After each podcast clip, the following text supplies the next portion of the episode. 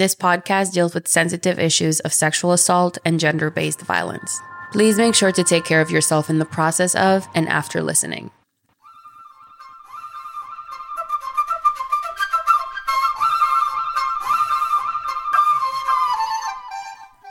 Well, that's huge. My mom was an illiterate woman with bound feet.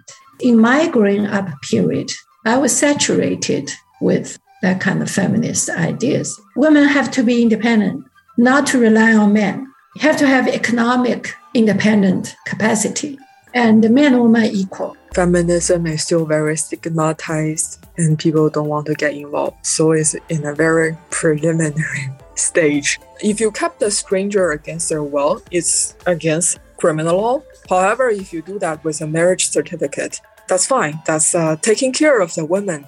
The cyber police came out to delete everything. What can you talk about is so limiting. If you say something that's too extreme, it will get removed. I met a female Buddhist nun who was running a temple. Then I met Zhu Hua, who was kind of the number one pop star.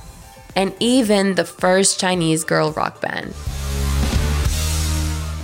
My parents didn't let me grow my hair out and I was sort of being treated as a boy. Not because my parents really wanted a boy, but they think it's just easier to take care of a kid that way. When we talk about feminism, there is not one feminism, but there are feminisms. This this comes to the problem of intersectionality, right? In this episode, you will hear from several women from China and beyond their journeys with feminism, the efforts they have made for activism, and how they have managed to be a part of the dialogue on these issues despite China's constant censorship.